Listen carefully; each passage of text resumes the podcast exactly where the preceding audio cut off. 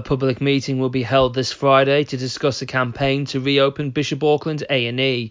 The meeting, to be held at Heritage Park, the home of Bishop Auckland Football Club, will be chaired by Bishop Auckland MP Dehenna Davison, who will provide an update on her campaign.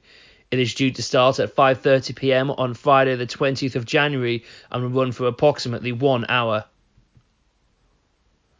Contractors working on the creation of the new Durham Investigative Hub are celebrating a major new milestone after boosting the social and economic value of the project beyond £10 million. The Durham Gate development, which will provide up to date accommodation, including 48 modern cells, has been intentionally designed to improve local opportunities, life chances, and well being for local people.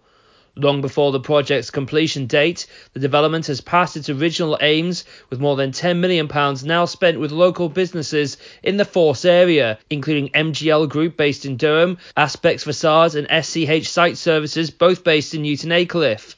Furthermore, over £18 million of the overall contract was spent in the northeast. And a bereaved little boy has had his day made when police officers gave him a special visit. Harry Farrell was just four years old when his dad, Craig Farrell, sadly passed away last May, aged just 39. Having been impressed with how he dealt with his father's death, Harry received his most wished for present this Christmas a miniature police bike. After seeing a video of Harry proudly riding his new bike, PC Phil Skivington from Durham Constabulary's motorcycle section decided to organise a surprise visit for him. PC Skivington arranged a special patrol for Harry to lead last Sunday. Those are your local news headlines. I'm Kieran McCormick.